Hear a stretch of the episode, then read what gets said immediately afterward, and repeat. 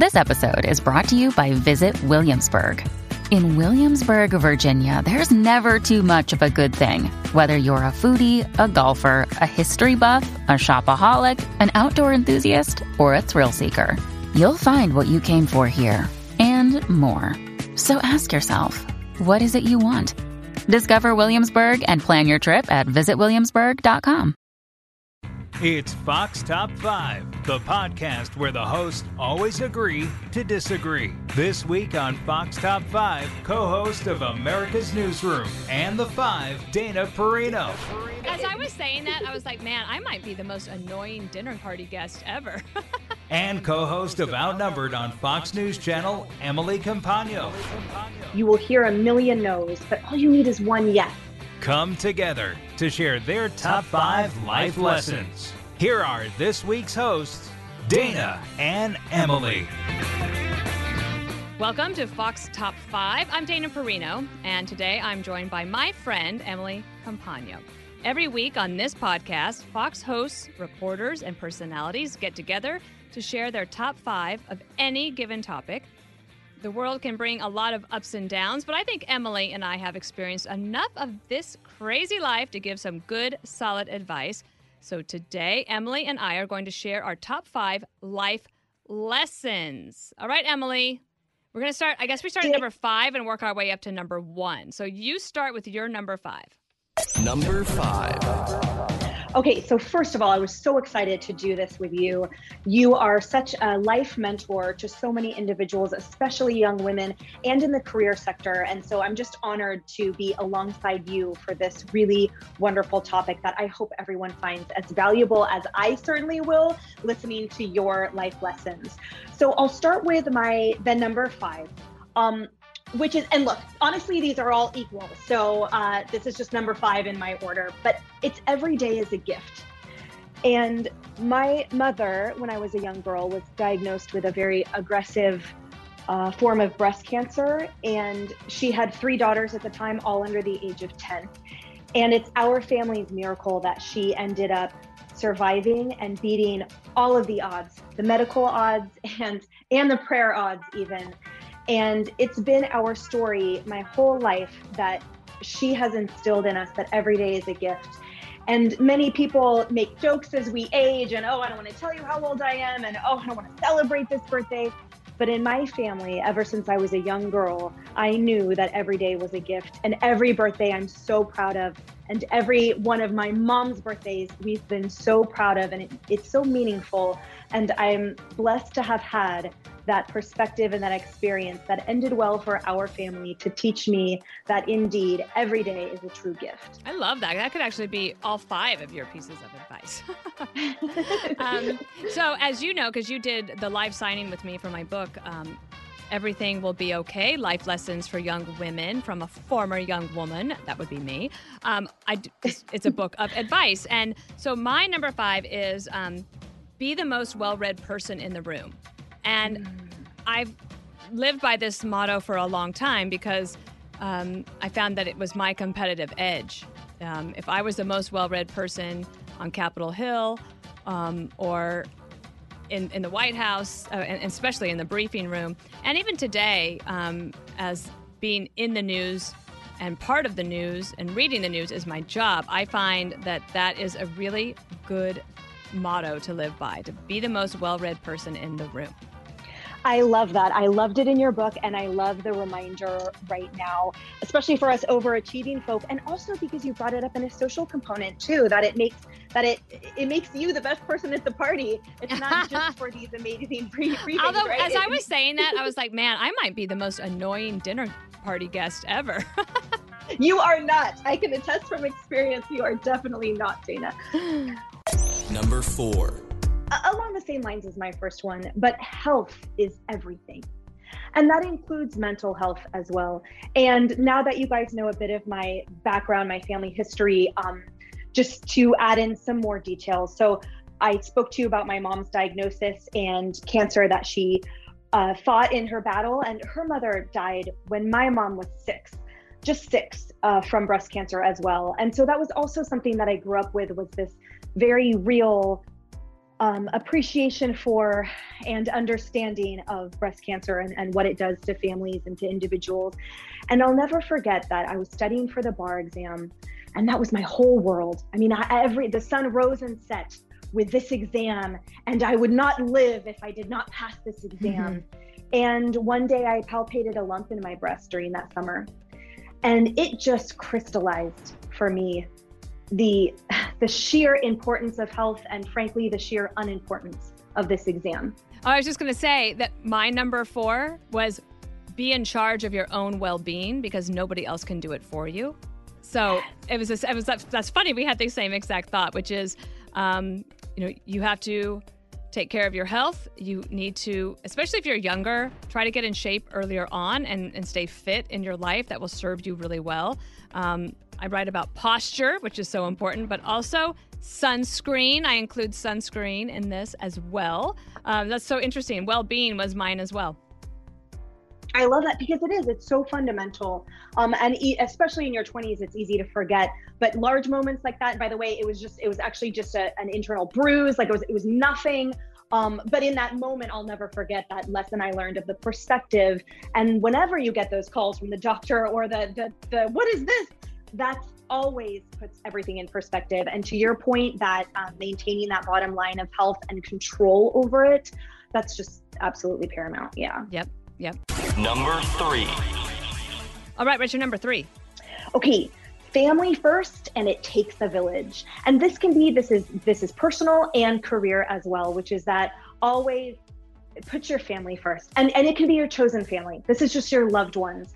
Uh, but when you're making those decisions of you know oh can i can i miss this event or whatever you follow your heart. But for me family always came first. And the village part is is part of that network you're not you're not your own island. You're not doing this on your own. People want to help and are there for you. And i think that the importance of community in your life um, it, it just can't be overstated. And it's said that our our percentage of overcoming what could be fatal diseases it all comes down to the strength of your closest relationships. And i think maintaining that strong family and that that priority of community and family above all else will always serve you well so, my third one was choosing to be loved is not a career limiting decision. Um, and I write about this as well, which is that so many people, especially if they're starting out in their careers, they, they put off a decision to make a life commitment, or they think that when they're 32, they're going to meet the perfect person and then they'll get married and then it'll all work out.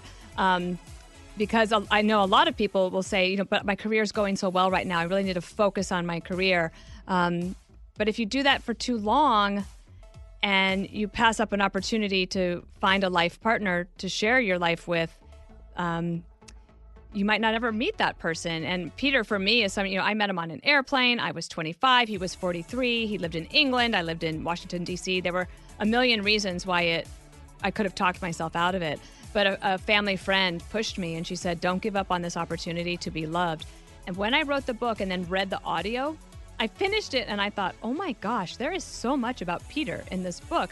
But that's also just because he's been there for every step of my of the way for me, career wise, which not, not, neither of us could have planned what happened in my career. But I definitely think I couldn't have done all of it without him what I love about this for you as well is that that opportunity with him was just that you met on a plane, and so the, this wasn't that you were friends and you were like, oh, should I go for it? Like you, you, you truly could never have seen him again, but it took you seizing upon that moment. It took inertia on True. your part. And so True. I just love that. I love this lesson. The countdown continues after this. I'm Charles Payne. Listen to my Unstoppable Prosperity podcast so I can get you making money right now. Whether stocks are hitting new all time highs or in free fall mode, opportunities abound. So, why are so many potential investors still sitting on the sidelines? In a new season of my podcast, I'm going to get you in the game. After 38 years on Wall Street, I'm ready to impart some lessons and get you invested in the greatest wealth generating machine in history. Listen anytime, everywhere at foxbusinesspodcast.com or wherever you listen to your favorite podcast. Number two. Okay, never give up. Keep dreaming, keep pursuing in an organized fashion, keep at it. And as cliche as this sounds, you will hear a million no's, but all you need is one yes. And I attribute my entire career, which I consider also my dharma, is because I never gave up and I kept dreaming. I kept, um, you know, I, I never failed to articulate anything and everything that I wanted to do so that I could make the plan and pursue it. Yep, that's a good one. Mine is that integrity is your most valuable asset. You have to protect it at all costs. Yes. Because you're all, you're the only one that can do that. So if somebody asks you to do something you're not comfortable with, it goes back to the thing your your parents taught you, right? If if your friends told you to jump off a bridge, would you do that? Um, and think about that in terms of your career and your uh, personal life as well. What I love about that too is it goes into it's like reputation. All of those are intertwined, and you can never get it back if you've lost that. If your integrity has been tainted in any way, you never get that back. Nope. But um, it's it's it's all you have. Right? Exactly. I love that. Number. Number. Number. Number one. Five. Four. Three. Number one. Big I'm ready for the last one. Okay, this one, most importantly, be yourself. You are enough exactly how you are, and you can absolutely achieve anything you set your mind to. Yep, I love it. And you do think so have to set your mind, feel- right? Yeah, yes. And to know that you're enough in that way, I think so many people are, you know, 90% of the battle, and you talk about this in your book, is like your own mental game. It's the comparisons you play or the insecurities you feel, but like knowing that you're enough while putting in the hard work means that you'll never that you, your your confidence and your self love, which is just important as being loved by others, that that won't fade. And I think that's um, I, I hope, especially with these young women, that they know that they are enough just the way that they are. Yeah, I love that. I love that. Uh, mine, um, last one or top one, is to seek serenity. And the last chapter of my book, I talk about how serenity, I think, is the gift that God gives us. Um, and it's the opportunity, but we have to work at finding it. So, those are those little glimpses of moments when you feel like you're exactly where you're supposed to be at that time, where everything's right with the world. You're not worried about the past, you're not concerned about the future, you're just living in the moment.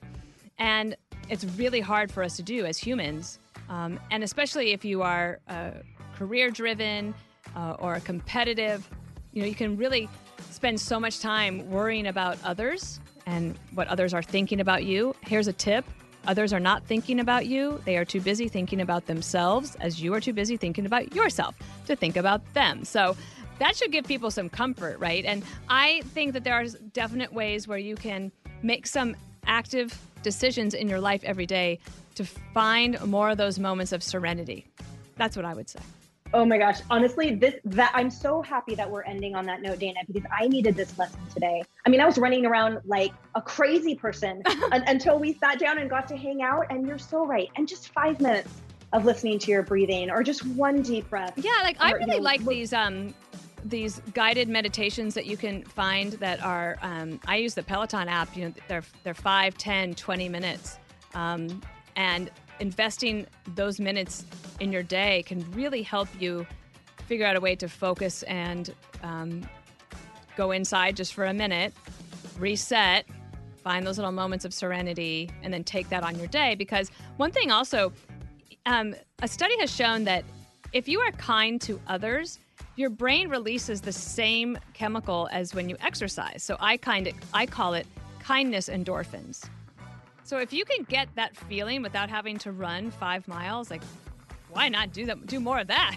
Oh, that sounds fantastic. Sign me up. And, and you're right. I mean, nothing, really, nothing feels better than connecting with others, helping others, doing well by doing good, all of that. And yet, for some reason, that's like so easily forgotten. For some reason, we run ourselves and stir ourselves crazy uh, when that moment of serenity has such a palpable effect on us. And even physically, I mean, cortisol hangs out in our system for six months.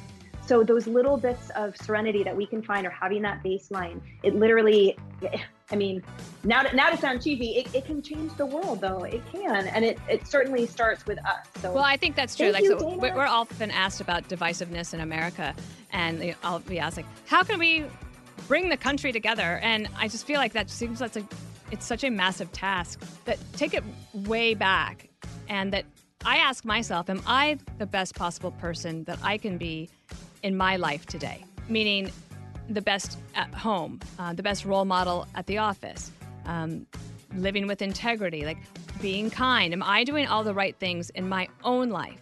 And if everyone took that responsibility seriously, we would solve the divisiveness issue. You're so right. I can attest that yes, you are the best mentor you can possibly be in the office. Aww.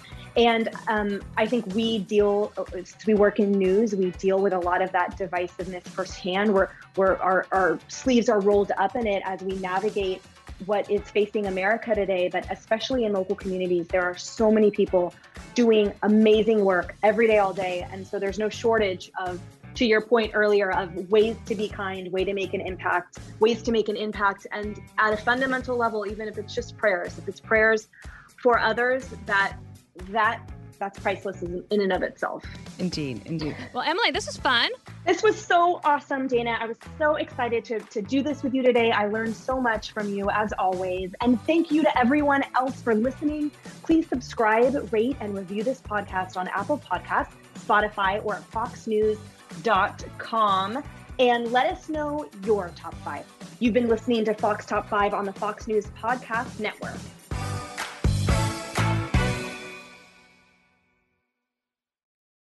From the Fox News Podcasts Network. In these ever changing times, you can rely on Fox News for hourly updates for the very latest news and information on your time. Listen and download now at foxnewspodcast.com or wherever you get your favorite podcasts.